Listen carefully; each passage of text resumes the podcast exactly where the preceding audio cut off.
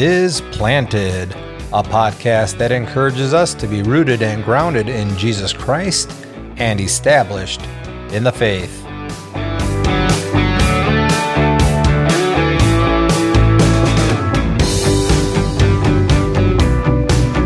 Today, Pastor Matt continues our look at the first six verses of chapter 2 and asks the listener if God's love has been perfected in them. Hey, this is Thad. I want to apologize for the sound quality of these last two episodes. I had apparently missed our mic settings and there's some noise present. Thanks for understanding, and I'll try to get it cleaned up for our next and future discussions. Now, open your Bibles to 1 John and let's get started. Hello again, everyone. This is Pastor Matt Grimm. I'm here with Thad Keenel. We are doing the Planted Podcast. How are you today, Thad? I'm doing excellent. Thank you. Good. Yeah. What's new with you? Oh, you know, it's been a pretty busy couple weeks. I preached a few weeks ago, and then we had our marriage conference, and I taught for you on Wednesday night. Yeah, that was nice. Thanks. It's been uh, it's been kind of nonstop for a little while. I was driving to church on Sunday and talking to my wife Julie, and uh, she had been up north the week that I preached, and and we were it's just been like we, the past week, and I said last Sunday feels like a month ago. Isn't that funny how that happens? yeah. yeah, yeah, that's good. Yeah, so it's just it's it's a little bit that season uh, in in my ministry. We've got um, yeah with discipleship and you know the winter semester kicking off and all the new year startup all the new stuff. stuff. and we had you know the mar- we had a marriage retreat where we've got now men's ministries kicking in. We're going to have a man cave event and For- men's retreat. and- Yeah, for the uh, marriage retreat, um, what was the turnout like for you? It was good. It's similar to last year. We probably had about 150 people, about 70 to 75 couples. Uh, so yeah, it was good. And the the people who come, they're called Acts of Renewal. It's a married couple. They're both actually now faculty at Asbury College in Kentucky. She's in the in the drama department, and he's in the communications department. They're both actors, and they've been doing this ministry for gosh, 25 to 30 years. They do a lot of stuff through Family Life, and they've done cruises and Oh, wow. big conferences, and they do this for us. And they did it last year. They came. We had them come back this year with new material. And they're just fantastic. They're Yeah. they're really good. They're and they love the Lord, and they they're they're funny and they're insightful, and their little skits and dramas are just drive home the points great. And yeah, it's good stuff. I've been doing it for a long time. It sounds Yeah. good. Yeah. Yeah. Well, next time they like take a cruise, Yeah, right. let me know. okay. Uh. So we're back Yeah. into First John. Yeah, we're back in First John, and again, we're not only studying through the book of First John, but we're also uh, trying to highlight or find ways how's this going to help our witness, how's this going to help us in proclaiming the gospel, uh, which John opens up talking about. That's you know why he and the apostles are are. That's why he writes this. What he and the apostles are called to do, and and with that, I think we we could affirm the fact that we're called to do it. Maybe not to the to the degree. Um, uh, that they have, but but we definitely have uh, that ministry as ambassadors and representatives of Christ uh, uh, to share that. And so when we want to be looking at how to be doing that, and last week uh, in our last podcast, we, we kind of brought up in looking at, at the end of chapter one and the first two or three verses of chapter two, um, in order to one um, kind of walk in the light, which is an expression which we'll get into a little bit more today in terms of walking, um, but just living the Christian life and per- being able to claim that we need to first believe what is right. We need to we need to know the message. We need to know kind of the, the just the basic story. And so we talked about what we believe about God, uh, what we believe about Jesus, and what we believe about ourselves last week. Yeah. Uh, and and so uh, we, we believe that God is pure and undefiled. He is He is light. There's no darkness in Him at all. We believe that Jesus, you know, He He is the, the agent of our cleansing. He's the advocate with us uh, before the Father, uh, constantly interceding for us, and He is the propitiation for our sins. That He He deals with God's wrath, and that we, because He is that advocate, we can we we have that confidence to to come before God and be and remain in fellowship with Him. And then about ourselves, that we are sinners, and that um, and that we we can be deceived, and we we need to be careful that we're not deceived. Right. That's one of the Yeah. things that I was thinking about as I was reflecting on our conversation last time is that what's really neat about this letter is that it's really an invitation, you Mm-hmm. know, for for many to join into this intimate relationship with Yes. Christ and within the body of believers, right. But the whole key to that experience is to walk in in the light. Right. You know, like you had just said, that's the whole that's the whole key. And then the opposing side of that is for some who claim to do that but actually aren't. And so Right. there's these kind of these warnings. Now there you had mentioned um, maybe the Gnostics uh, Yeah. Mm-hmm. coming in um, and being part of this reason. Which if, if you just read this letter through without knowing who the Gnostics are, you might miss that point. Right. But you really don't miss the letter's intent. I don't think. No. Uh, Um, but we can choose to have this fellowship and walk in the light, which is which is really Right. a, a neat thing. So Right. that's that's kind of one of the things that I was um, thinking about as well as once you are truly in the light, once you are a believer, that doesn't wipe our flesh away, you know. So it's kind of a day to day choosing to continue that walk, Right. right, and to deal with the reality of the sin that's in our lives. It is, and so you know what the kind of the last thing we talked about in believing about ourselves is that we are capable of being redeemed, right? And so we do have this confidence that we can walk in this fellowship. We are, but it but it comes with it should come with great humility, right? That we are we can't do this apart from union with Christ, and that we need to continue to look at this life. You know this that we are living in this present existence we sometimes call the already not yet of the the kingdom is already here and we're um, but it's not yet fully and the same thing is true about our own our own body uh, that we are we are new beings in Right. Christ but we still have the old man and that flesh that is still here and those habits and those ways of doing things that we need to put to death and and walk in the light the newness of Christ Yeah. right? So I mean, the the life of me as a believer, um, and my stupid flesh that you know sometimes gets to me is it's really a life of confession, Mm-hmm. you know, and a life of receiving that Right. that gift of love and that continuous grace and and reacting in thanksgiving rather than wallowing in, in, in self pity Right. because he's paid the price you know Yeah. he already knows the type of person that he's he's saved yeah you know so there's there's um to understand our sin yes but also to always keep a, an eye on the bigger picture which is his his love and his light Exactly, and so and so I think that is you know we are our we our faith is a confessing faith, uh, and so we and what that means is confess is just to tell the truth, and what we have to do is we have to tell the truth about God and the truth about ourselves, and we constantly do that in life, right? Yeah. And so um, yeah, uh, and and the and that's why again one of the purposes of the planted podcast is that we're rooted and established in the faith based on God's word. We're planted by streams of water, which are um, which is they're the instructions God gives us, and those instructions um, from Psalm one is in that covenant relationship. We're going to talk about that covenant relationship today.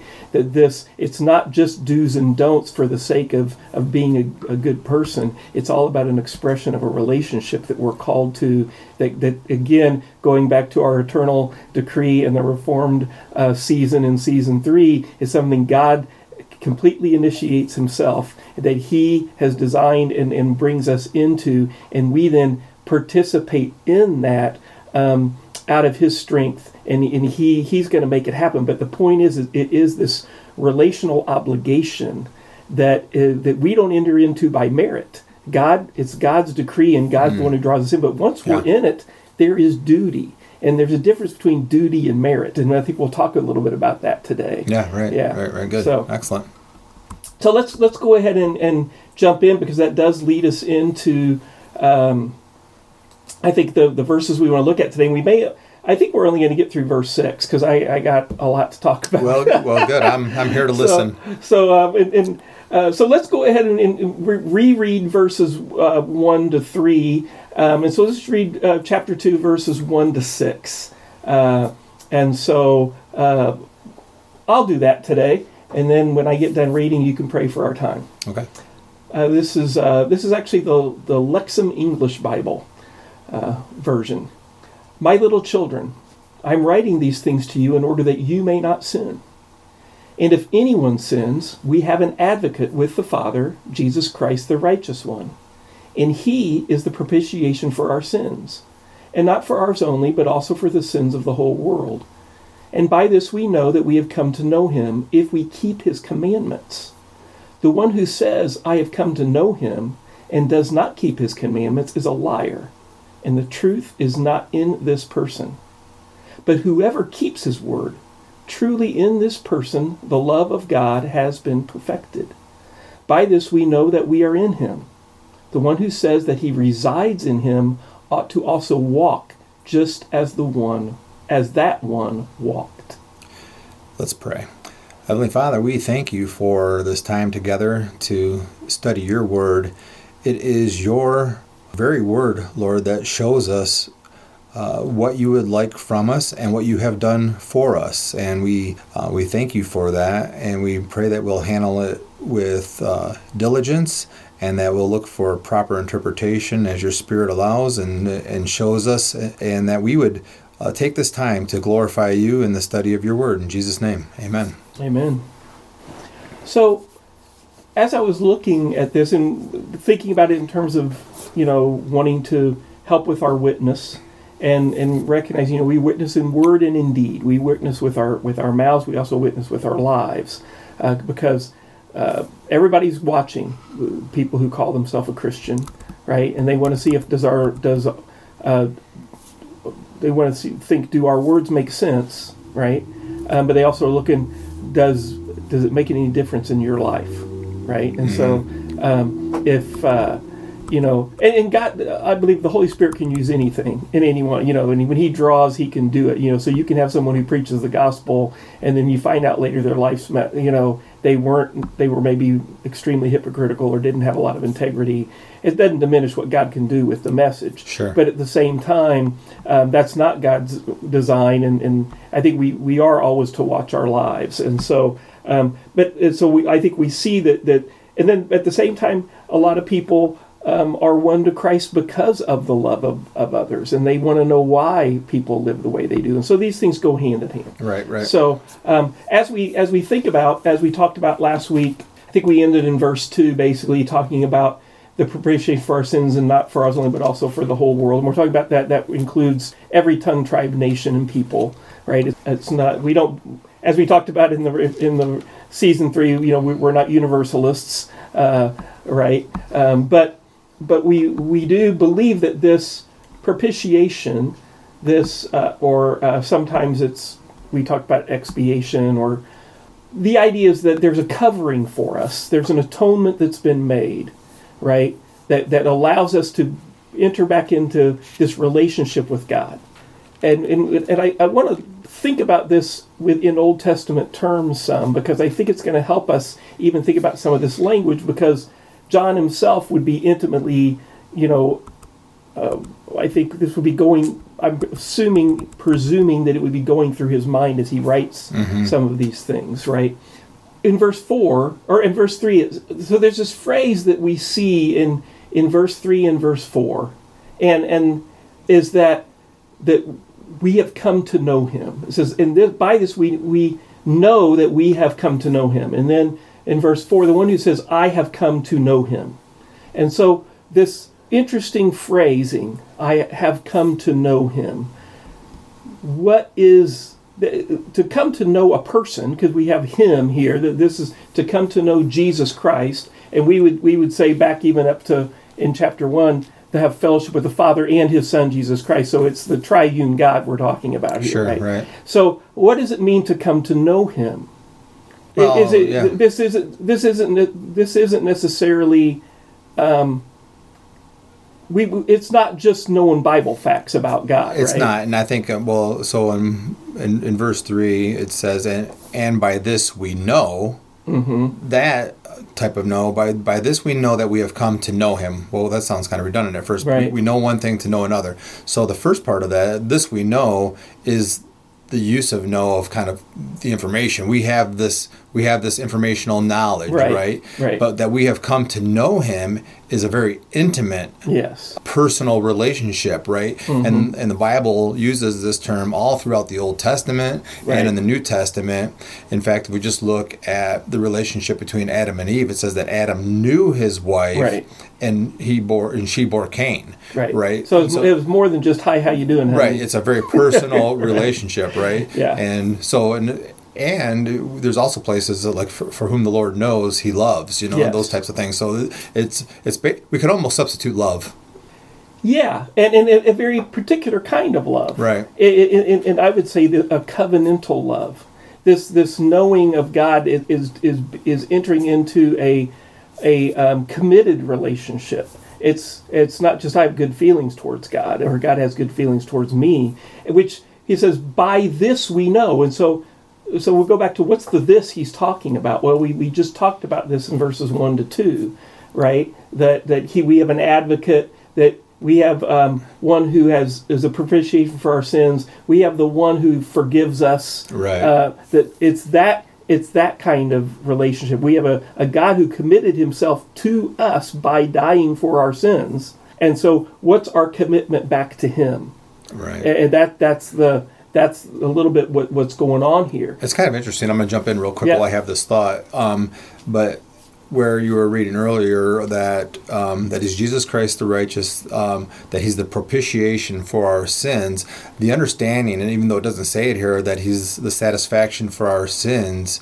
We know that sin results in death, right? And so, if Jesus Christ is a satisfaction for our sins, that infers life that we mm-hmm. have in him and that that goes back together with the word light right the light Right. and the life so all these words come together but we have life and so this is what we know that we have life in christ because he satisfied the, the, Right. the penalty for our sins Right, right.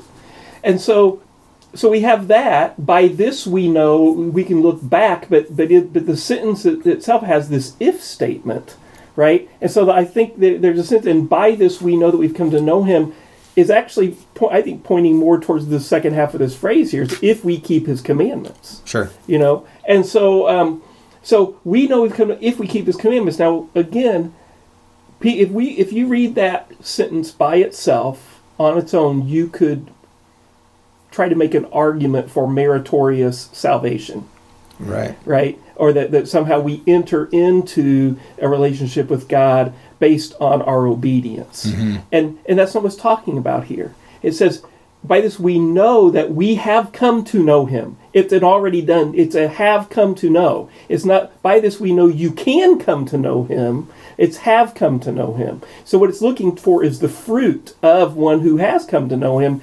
That's going to look like a life that's characterized by keeping his commandments. Right. Uh, and so so I want to even look at this phrase keep his commandments. What when you just initially think of keeping commandments what do you think of? I mean initially i would be thinking of like i would immediately go to the 10 commandments. Right, right? that's where that's where it takes me. right. Yeah and so we can just think am i am i being a moral person right? Am i not telling a lie? Am i not stealing? Am i um, being faithful to my wife? All those all those kind of things. We can say okay i'm keeping the commandments which is it's, it's that's not untrue. It's there. But we got to think about the con the context of of why the commandments are given to whom they're given and how that relates to us now. Yeah, right? yeah. So with that, I'll I'll adopt or I'll excuse me, I'll Yeah. I'll adapt my my, Yeah. my comment a little bit because uh, the Ten Commandments we know that the first four have everything to do with our relationship with God, right and then the last you know six are about our relationship with man, Right. with mankind. You know Right. how we're to interact with them, and that that falls really back to what Jesus modifies um, in the scriptures when he says, you know, of course, the greatest command is to love God, but Right. then also to love your neighbor Right. as yourself. So it's this loving relationship is is how you keep the commandments. Because if we're loving our neighbor, we're not going to steal from them, for right, example. Right, exactly. And so if, if we think about when Jesus was asked to, you know, what's the greatest commandment?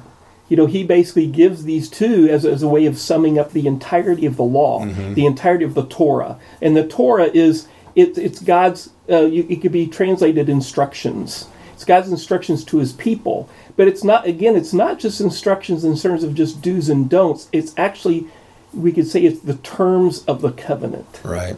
it, and we think about it in terms of this obligational, you know, in one sense legal, but much more than just legal, relational, right? A loyal, loving relationship to have. And so, so if we take that, we think about in Judaism, the kind of the great commandment or the great confession that they had was the Shema. from Deuteronomy 6, um, 4 to 9, where they, where they would say, Hear, O Israel, the Lord our God, the Lord is one. Right? That's the confession. The Lord our God, the Lord is one. This is what we, we, we listen to this. And in the listening also comes that idea of obeying, right? Obey the Lord. He in confess he's got it. It says, "Love the Lord your God with all your heart and with all your soul, with all your mind, with all your strength." That's the that's the that's their confession and their their kind of commitment each day to, to, to keep the covenant. And then Jesus decides, well, no, I'll also throw in Leviticus here, um, which is Leviticus 19:18, where he says, "Love the na- love your neighbors yourself," which is which is again in that covenant agreement that that that they have with with God. And so. Um, which is which is what all the law and the prophets he says testify to. And that's exactly what you pointed out in the ten commandments. You have love of god and love of neighbor. Mm-hmm. um, being shown there is an expression of our loving loyalty to god. And, and so when we think about that it made me think about this word keep his commandments. And so um, when we think about the way we use the word keep today um, we could say we could relate it to our marriages. Would you would you say that you are to keep your marital vows? Yes. We would use that language, right? We're, yeah, we're to keep our marital vows, Right. right? And so and, and so I think we could we could kind of ask ourselves, how are we doing on keeping our marital vows? You know, that would be something that would we I think most people could relate to that and think, yeah, we I think it's a good thing to keep the marital vows, you know, that I'm going to stay lovingly loyal to my wife. I'm going to be true to her. I'm not going to I'm not going to um, cheat on her with other women. We don't cheat on God with other gods. Yeah, you know? exactly. And what's, So- I'm sorry, go No, ahead. no. I was going to just say what's popping in my mind on that, of course, is you know you keep your promises. That's that's Right, that's one another thing. way we talk about, You yeah. keep your promises, but then when in my in my household, in my relationship, um, part of my responsibility is also to keep up the house, to keep the house. yeah, right. you know what does that mean you know so i'm using that as a different term there's there's there's a there's a maintenance factor to this almost Right. you know where the relationship is. is. more than just you right. know when you enter in a relationship, when you're living with them, right, then, then there's a lot of stuff that you have to, there's duties that we have to, that one, show our love for them, but also talk about, well, just we have this obligation to live together in harmony and peace and flourishing, right? Hmm. Yeah. Y your life isn't going to flourish if you're, if you're allowing a bunch of bacteria and viruses to, to, and rats to infest your home. You know, we, we, we have the obligation to keep it clean and orderly so that life can thrive. And that's that's a lot of what's happening in in the Old Testament, in these covenant laws. Is it's it's it's how to live life distinct and apart from the nations around them, you know, but it's also how to how to manifest life and and flourishing within the within the community and so and sometimes that was that that has very practical ways but sometimes it was also just representational. Sometimes it was just saying well that thing isn't necessarily inherently sinful but it represents death. It represents a world that's passing away and we're entering into this life of the new eden Can- the canaan land you know the life that god dwells with us in the tent. And so which brings me to this covenant language here the keeping of his commands that, that same language is used of the people who serve in the tabernacle and the temple. The priests were to keep and guard the temple. They were to work and keep the temple and, and keep it that way in that sense they're keeping the commands right Yeah. all because all the covenant commands are center around life around the tabernacle or i was having that very thought five minutes ago yeah yeah, and it's actually this. And I, I think I've said this before, maybe not on the. I know I've been teaching and preaching, but I think on the podcast that it's the same language used of Adam and Eve in the garden, because the garden itself is is up on a mountain. You have these headwaters, right, that, that are flowing down, so you know it's up on a mountain. And you have this this temple sanctuary where, and what's God doing with them? He's walking with them. Mm-hmm. And so, what's fascinating here, this whole language that John uses of walking in the light and walking with the Lord, it's the same language that's used of what God, when He dwells with His people, He walked with them. And so it was fascinating. I'm going to get back to the work and keep in a minute, but this whole notion of God walking with, because it, it again is this koinonia, this fellowship that we have with God, Right. is for Him to walk with us. We see that that's language in Genesis 3 8. So if you if you look at, at Genesis three eight, uh, it says, "What is God doing with them in the garden?" It says, "Then they heard the sound of Yahweh God walking in the garden at the windy time of the day." Now this is after they had sinned, and God's kind of there looking with it. But we, I was taking that, and, and many theologians do, Bible scholars say that it's kind of seeing that this is what God's practice was, right? So if He's dwelling with them up on the mountain, if if this if that's the sanctuary that that they're then I, I take it as they're to take to the rest of the earth as the, as they multiply and, and and have dominion and bring order that the, what they keep what they guard and keep or work and keep or serve and keep are the different ways you could translate that the, the garden that they would take that to the rest it's the same thing that we're to do that's our relationship with god because he walks with them in that Mm, and yeah. and so um, it's interesting that that language then is used uh, with God's covenant people in other places of Him walking with them. And so in Leviticus 26, it says, I'll start in um, verse 11. It says, And I will put my dwelling place in your midst, and my inner self shall not abhor you. So this is God, because of this covenant relationship, because He has all these way, these covenant laws that they're to keep, that He can dwell with them, right? He says, uh, I'll put my dwelling place in your midst, and my inner self shall not abhor you, and I will walk about in your midst. And I shall be your God, and you shall be my people. I am Yahweh your God who brought you out from Egypt. Th- that language, I will walk in. I, I don't remember reading that before in Leviticus until I, I- looked this up. It was really Yeah. interesting to see that here's this, this desire to dwell with them, for them to be his people, and the God, I'm going to walk in your midst. So we see the same thing in Deuteronomy 32, or uh, I'm sorry, 23, uh, verse 14. And there are other places. Some of the prophets pick up on this, and um, you know Isaiah and and and so forth. But here, here he says in verse 14, "For Yahweh your God is walking about in the midst of your camp." To deliver you and to hand your enemies over before you, so let your camp be holy, set apart, so that he shall not see in it anything indecent, and he shall turn away from going with you. So this whole idea of, of, of God wanting to walk with them, to dwell with them, which makes me think of John in John 15 about abiding in Christ, right? Abiding in the vine, that Yeah. whole dwelling. The beginning of John, he, that he came and tabernacled among us. It's this whole whole idea of this desire for God to live and walk with, and so His command then is to walk in His light as He is is walking with us, Right. right? So, and I've heard you in these three different passages state this promise basically to walk among you. I'll be Yeah. your God. Um, and then we go back. Um, this is Le- Le- this Leviticus Leviticus portion is, Mm-hmm. is the giving. Um, not far after the giving of the feast days and how how they're to, to live with the Lord basically in Okay, fellowship and right. with, within the body. yeah, And I mean, you don't get much further than this, and they're failing, and he's kind of turning them over, yeah, you know, to the other gods of the land, basically, because they, they don't want to. They don't want to have success with the Lord. Is basically what I'm reading. You know, they he does. Whenever they do what he tells them, he turns the enemies over into their hands. It's like a. It's like the God. God takes care of everything for them. Mm-hmm. Right. They have perfect success. They're going to enter into the land of, of milk you know, flowing Right. with milk and land with milk and honey, and then they turn their back on the Lord. So the they they basically have stopped walking with him at, at certain points as a congregation. yeah, yeah. And, you just told the story of the Old Testament.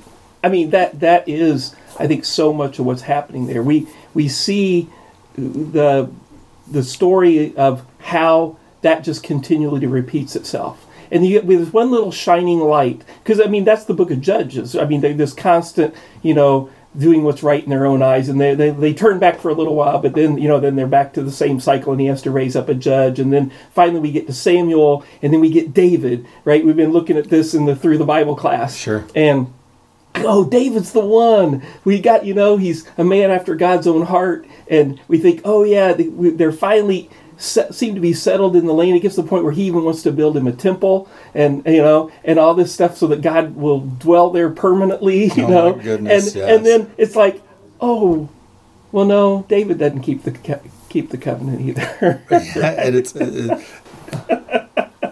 so yeah, it's it's just cra- I mean, um, but the the point is is that the whole story is talking about this constant desire for God to do it. And even when the prophets come back in, they're they're urging people to return to keep the law, not to merit salvation, right? But to live what they what God's already promised them, Yeah. so that they can experience the fullness thereof. If they don't, they're gonna they're gonna suffer the consequences of exile and separation, and they're gonna be cast out into the wilderness again. Not that they're losing their salvation, but they're losing the fruit of, of life. You know, uh, because there were there was a remnant who got taken away with them in, in, into Babylon as well. Right, You yeah. know. So, but that's yeah, that, that's the case. So, um, but I was just struck with this whole walking lang- the keeping language and the walking language, Mm-hmm. um, because that is in. in because it all centers around this this desire for God to dwell with the people. So I want to get back a little bit to the keeping language, the keeping of the commandments. Um, but do you have something I just that? was thinking about one more thing in this. I was looking at this Leviticus 26 verse that you are Mm-hmm. reading. Um, in verse 10, it says, You shall eat old, store long kept. You shall clear out the old to make way for the new. Mm. I will make my dwelling among you, and my soul shall not abhor, abhor you. And I will walk among you, and I will be your God, and you shall be my people. Right. There's a portion of this, when I think of um, God walking among his people, there's no better example than it was when Christ came and he walked. Right. Right. I mean, he was, there he Exactly. goes right in the Talk about midst. shadows of Christ. right. And so I wonder how much of this uh, continues to, to press forward. And not only into the time of Christ, but after Christ leaves, um, the, the Spirit comes, and now the Spirit's dwell, you know dwelling within us, and we are walking among each other. This, so God is walking with us within the body of believers, Right. and even that's not perfected yet until the second right. coming. Right. But it has been inaugurated. It has started right, now. And so that's where because that, that leads me perfect to where I'm going with the with the working and keeping is because that's temple language. Right? Hmm. And what what does second what does Peter tell us about us? That we are the temple. We are the temple, right? Right. We're the stones, right? And then there's a chief cornerstone. Exactly. Yeah. And so so if we're temples, then we need to work and keep our temple. Which is our which is our own individual life, but then it also becomes our corporate body life because it's not just because you're a temple of the Holy Spirit and so am I, but together we are the, the temple of God. And so we so we have to so how am I loving God personally, but how am I loving my neighbor and how's my la- neighbor loving me, especially as Christ followers, right? Right. And so so I just want to look at some other this work and keep language because this is this temple language which I think relates to what I think it fits so perfectly what's going on here in John. But if we look at Genesis 2:15, we have this is where God has made Adam, he set him in the garden, right? So we have this region called Eden, okay, it, within the world, which we could think about almost as like the camp.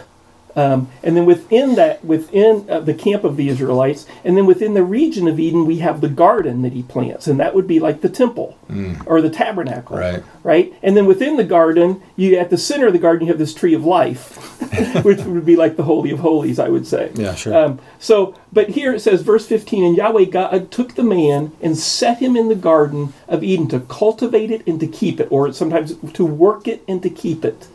And that's the same language that's used later of of the priests in the tabernacle. So if we look at Genesis, I mean uh, uh, Numbers three, seven, and eight, talking about the pre Yahweh God. I'll start in verse five. And Yahweh God spoke to Moses, saying, "Bring near the tribe of Levi and set the tribe before Aaron the priest, and they will minister to him. They shall observe his duties and the duties of the entire community before the tent of assembly."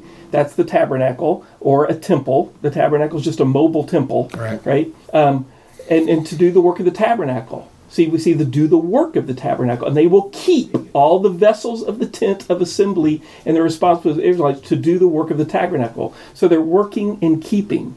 So their work is to keep the tabernacle there, keep that the dwelling place of God as it should. Um, and if we jump down to Numbers four, verses uh, 23 and 24 we see similar language he says the talking about the taking descendants of the descendants of gershon related then to the to the levites and, and the 50 years old they will muster them and all of who come to, to help do the work of the tent of assembly this is the work of the clan of the gershonites to serve and to carry um, the, the, again that serving in the temple the working the keeping language uh, and so Uh, and then just one more. We see this in Deuteronomy 4, verse 19. He says, And to do this, you will not lift your eyes toward heaven, observe the sun and the moon and the stars and all the host of heaven. Don't be led astray and bow down and serve them. The things your God has allotted to all the people under heaven. So I guess it's the word serve there um, that, that we're looking at. That similar sense as, as it relates to our, to our relationship to God of Mm, yeah. observing the the um, the laws and the and the festivals and, and and and so forth. And so the why do I bring all this up? Well, I bring this up because when it comes back to the first John and he says, How do we know? And then we're talking about this relational knowledge, this covenantal loyal love. We do it by keeping his commandments. And so when we think about keeping commandments before God, don't think of it just as meriting anything before the Lord. He's already won you in Christ. Right. But it, it's about I'm at this temple that I'm maintaining. That's my obligation. It's my duty because of the one I love. Think of your marriage. We were just talking about the marriage, right? Sure. It's the I, I'm not meriting my love or my wife's love by cleaning up the kitchen. I'm just doing my loving duty. I'm expressing my love by doing that and my loyalty. You know, that, that yeah, that this is what this relationship deserves. You know, and, and so that's what it is. How do we know we come to know him? We have this inner conviction and desire to keep the commands. I think that's what what the Old Testament talks about in terms of getting a new heart. He's going to write the law in our hearts. Yeah, oh, yeah. You know, we're going to have our the heart. Why why did the Israelites always feel? Well, their hearts weren't circumcised, right? And when he circumcised their hearts, he's going to write the law in their hearts because now we want to keep the commandments, right. right? Yeah. And we think about that keep in terms of serving in the temple and and and keeping this relationship where God's able to walk with us and talk with us and have fellowship with us, and we've entered into this secure, flourishing relationship. Why wouldn't you want to keep His commandments? Right. Do you know? I was just thinking. You know, something that you you don't work when you're keeping. There's Yeah. something that you don't work when you're keeping it. Hmm. It's the Sabbath.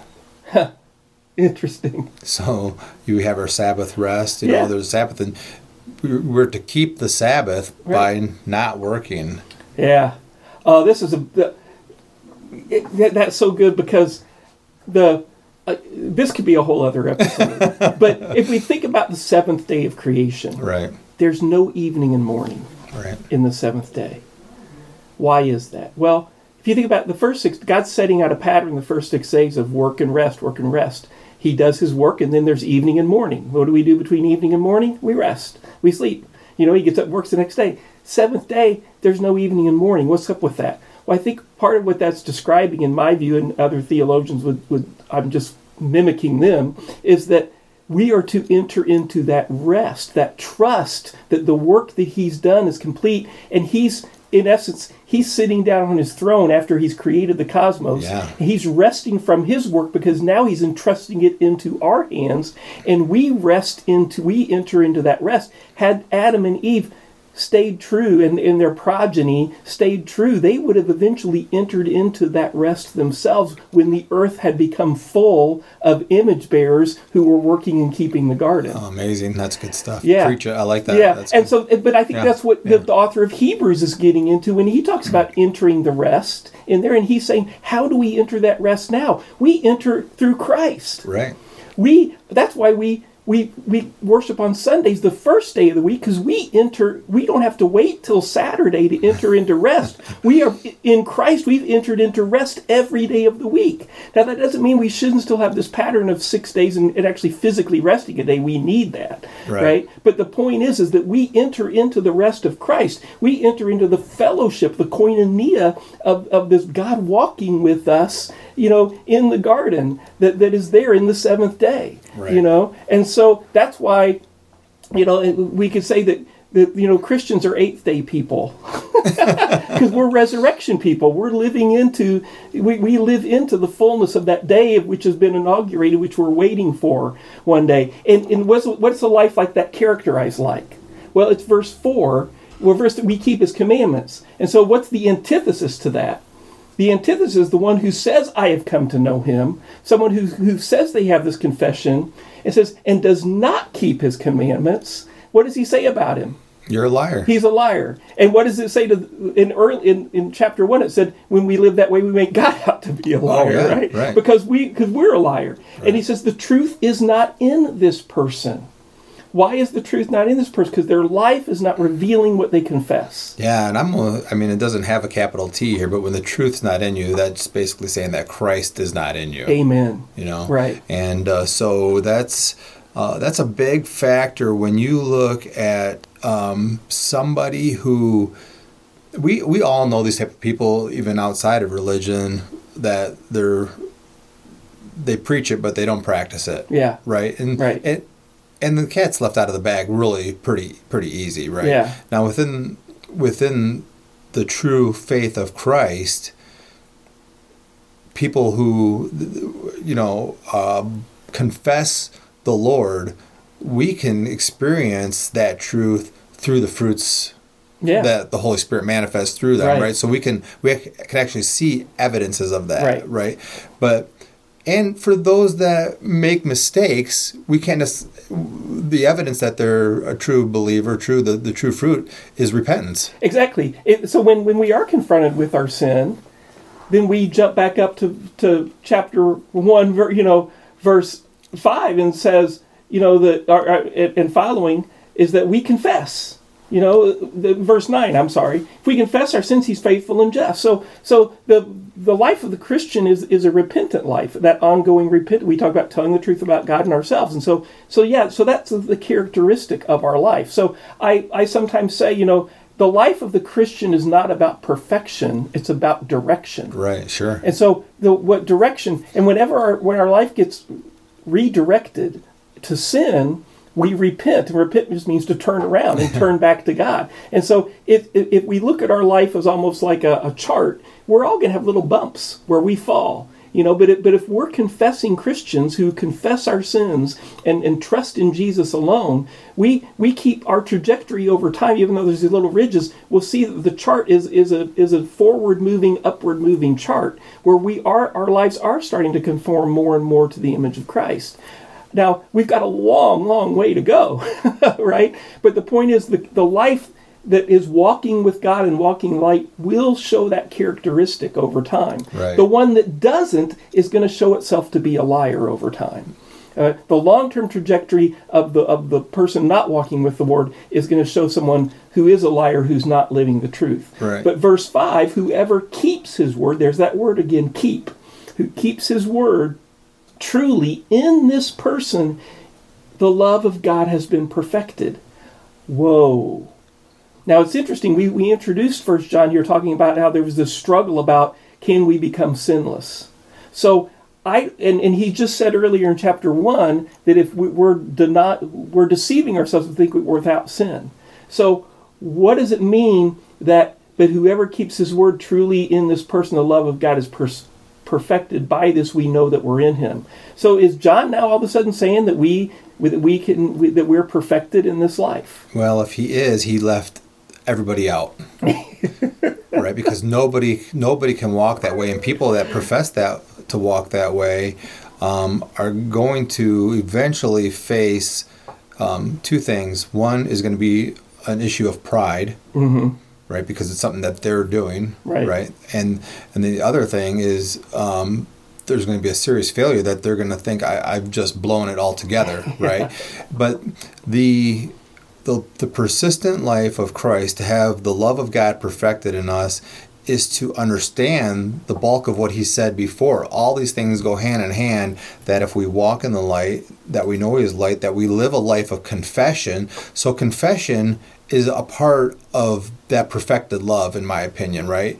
And that confession includes you're confessing something against God, so that's confessing sin, but it's included in the perfection. So you have to have all of that together and the understanding. What it is, is that new heart that's been given to us, one for God, doesn't continuously live in sin. Right, Right. We're, we're brought back out of it. Even our Westminster Confession of Faith says something to the effect that um, there are Christians, those who sin, and some who sin.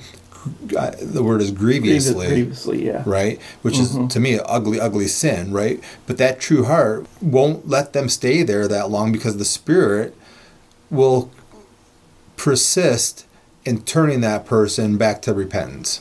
Right. Yeah. And, and I think one thing to, to think about with this too is that whose love has been perfected? Well, it's the love of God. It's God's yeah. love. Yeah. Yeah.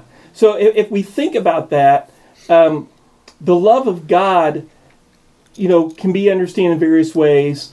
Uh, it seems like in this context is referring is it is it the love believers have for God or or, or, or um, is is that how's that being manifested itself and so I think the thing that's because this is being connected to obedience right what, what, what and the keeping of the commandments Right. um, what's going through my head is that as we've talked about it's only by grace that we're justified and it's it's by grace that we we are able to to go on and participate with God in this partic- in this sanctification. But ultimately, the final sanctification is is is by grace alone itself. Anyway, um, you know, only God can complete it. Right. Uh, so so I think there's, but I think there's something in here in in that I'm wondering is that the the love of God is complete in Christ.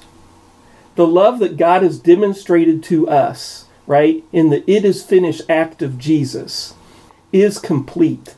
And, and so when he says he's going to start in a work in us, what does he say he's going to do? He's going to complete it. He's going to And- complete it in the- until the day of Jesus Christ. the- right. and so I think there's something in that, right? That there's the this completion, this perfection, which is the I think it's this word um, uh, telos, which is is uh, teleios. Um, this Does that have anything to do with like tetelestai?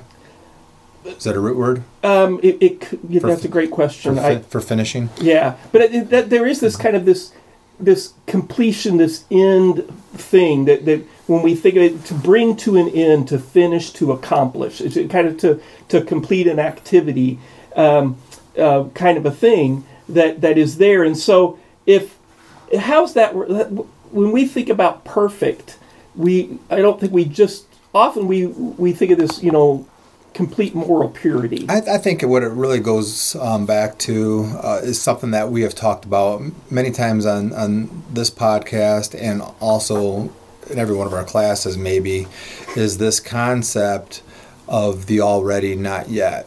Yeah. You know, what's already happened is that God has completely and perfectly set his love upon us.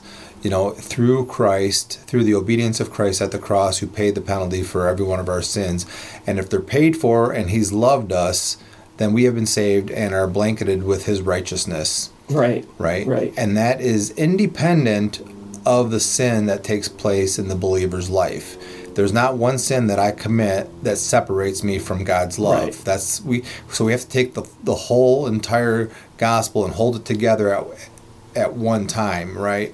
So the understanding of of perfect love is the is the perfect work that Christ is doing in me that he has done in my salvation Right. and will do me do will do in me at the time of our glorification Right. when we enter, enter the new heavens and new earth at resurrection time Yeah. right so the big picture all for us is always has kind of it's, there's a little bit of tension that's involved in it you know for us Yeah, and I think there's this. I guess what I've been trying to get at here is there's a there's a sense in which when I am obedient, I'm not talking about this constant perfect uh, obedience that we'll have, you know, in glory, um, in the new heavens, the new earth, but when I do walk in the light, that is evidence of the completed work in Christ in me.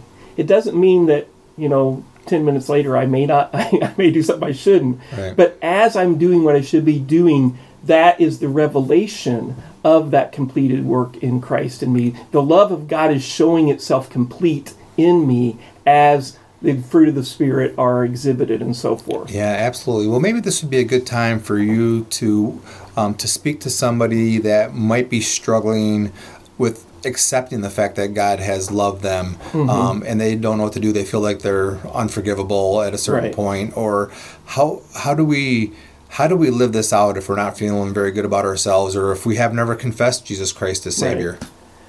Well, yeah. So if it, I, I would say when you feel that inside, that when we have these feelings of guilt, of shame, of um, incompleteness, inadequacy, those things, those you're feeling true things. Because because uh, that's that's the human longing for what we've been made for is this complete fellowship and flourishing life with God. The life of of of shalom which is peaceful but also this where everything's working together rightly and in good and in this flourishing life that God has for us as humans is what he wants for us mm-hmm. and when we experience those things it's because we're not in right relationship with Him. We're not living as we should before God, the creator of all the world. We're, we're also not living before others, right? So the love of God and love of others. We're not in right relationship with others. But sometimes, but, but also sometimes we're just being sinned against too. And we don't know how to deal with that. Sure. And so um, sometimes we bring the shame on ourselves and the guilt on ourselves, and other times other people are shaming us. But all, all this to say is that is all evidence that you need redemption, that you need a God to come in and restore you to wholeness.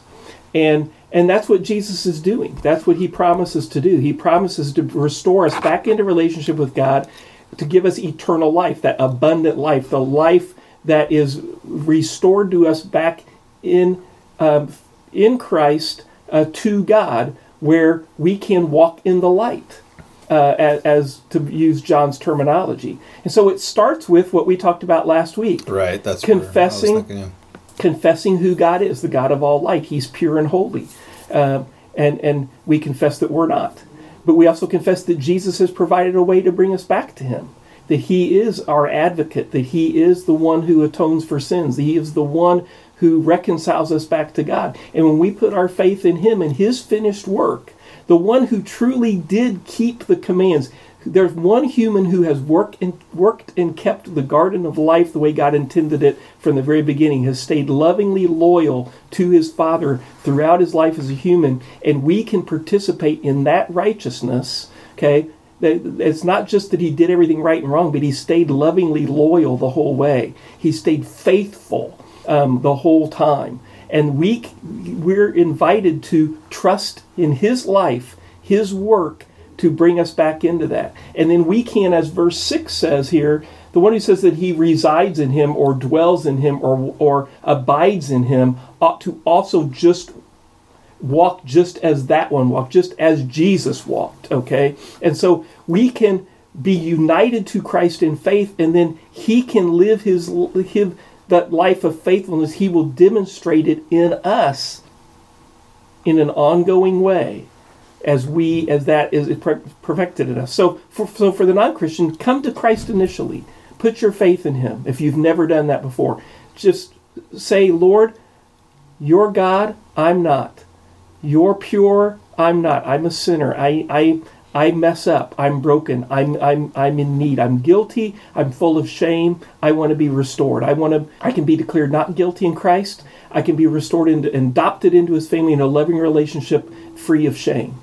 And for the Christian who's feeling those things, you preach the gospel to yourself. You come and you confess again and you say, I have this need. Um, there's nothing. There's nothing we can do to separate us from the love of Christ. It says in Romans. There's there's no sin we can do. There's no sin that can be committed against us. Um, you know, death, nakedness, famine, shame. Nothing, nothing can take us from the love of God in Christ Jesus. And so the key to all of this is in Christ Jesus. So for the Christian who's feeling burdened by their sin, you've fallen in a big mud puddle. Get up, wash yourself off in Christ, and, and start living the life again the, the, evil one, the, the devil, the, the, the liar and accuser, he's, he's just trying to tell you that all he's doing is trying to tell you that Jesus' sacrifice wasn't enough for you. Right. And it's a big fat lie. Don't believe it. Believe the word of God. Jesus' sacrifice is good enough for anyone. So so walk in it. Walk in to walk in the light is to walk in in the covered in a life covered by the blood of Christ. Um, and so get up and walk again. Right. Yeah, no, absolutely. Believe the scriptures, and yeah. you know if uh, if you've confessed your sin and you're not feeling forgiven of it, then then you're um, you're not trusting what Christ said He has done. Right. You know, so You want to trust His promise. He's faithful and true. Exactly. You know, He's the faithful one. So trust Yeah. Him. You've been forgiven. If you, He will finish the good work in you, but you have to trust Him with that Right. and not wallow. Because if you're wallowing, you're thinking too much about yourself at that point. Exactly. Right. Trust what He's done, and then face forward and move on. And when the next problem comes along, you have to tackle it the same way Right. and uh, and and live it out. That's how we walk in the paths of righteousness. We need to keep in the Word, you know, and and hearing those promises. We need to be reminded of these promises Right. every day to keep our eyes off ourselves. Because if if not, we'll. It's pretty easy to to to reflect inward on on my shortcomings. Yeah, and so just to drive home the point when it comes to obedience in this life of duty that we have, John is not telling us to obey in order to be forgiven. He's telling us we obey because we've been forgiven. It shows the life of one who has trusted in Christ. And so um, live out this, this life, live in the light. And we get to experience the life back with God again, walking with us, dwelling with us, um, fellowshipping with us. Uh, enjoy that life, embrace the life. And whenever you're tempted to break a command, to not keep the life that God's given you, because for a moment it seems attractive, it seems that it'll be beneficial, remember the loyal love of God is so much greater than that little enticing thing that you have. You know, it's. I, I remember a colleague of mine that worked in a varsity with give, gave this example. I thought it was a great example one time that she was. It was a, some holiday, and they were having a bunch of family over, and she was preparing this wonderful feast. Um, set out, you know, the, the table, the dining room table, and worked hard, slaved over all this wonderful food for them, right? And she's got a little two-year-old daughter who's crawling around, or maybe one and a half, I don't know, just but, but you know, hands and knees crawling around, and she finds a little dusty Cheerio under the refrigerator, and she pulls out the little dusty Cheerio and puts it in her mouth, and she's like, "What are you doing? I prepared this wonderful feast for you, and you want to eat a dirty little Cheerio." right? And that's what that's what you know when we when we get our head right and we see God as the pure light that we are, and we know God the way we should, and see the scriptures and let it reveal to us this wonderful relationship back in the garden that God wants with us. You know, if if you know it's that's life being faithful to your wife. Uh, being tempted by some little by some other woman is a dusty Cheerio and we, we have to wrap our mind around that you know uh, living the life of faithful work and service and doing your job versus trying to you know scheme and steal your way into an abundant life is a dusty cheerio. Yeah. although you know um, coveting your your your neighbor's pool or your neighbor's you know car or whatever it is that's a dusty cheerio. But but trusting in what god's giving you and the joy of of walking with him that's the feast. And we just need to see life that way. That's the changed heart the changed mind and we got to continue to pursue that and so pursue that in a life of, of scripture study, in a life of prayer, in a life of being in community with God's people, and you will start to see that that feast is so much better than the dusty little Cheerio of all these other things of life. That's good. Really good stuff. Excellent. All right. So next next time we'll uh, continue on in verses seven on, Yeah, and uh, we'll go from there. Yeah, we will c- continue on with that. So thanks for joining us. sounds good. All right. Have a good day, everybody.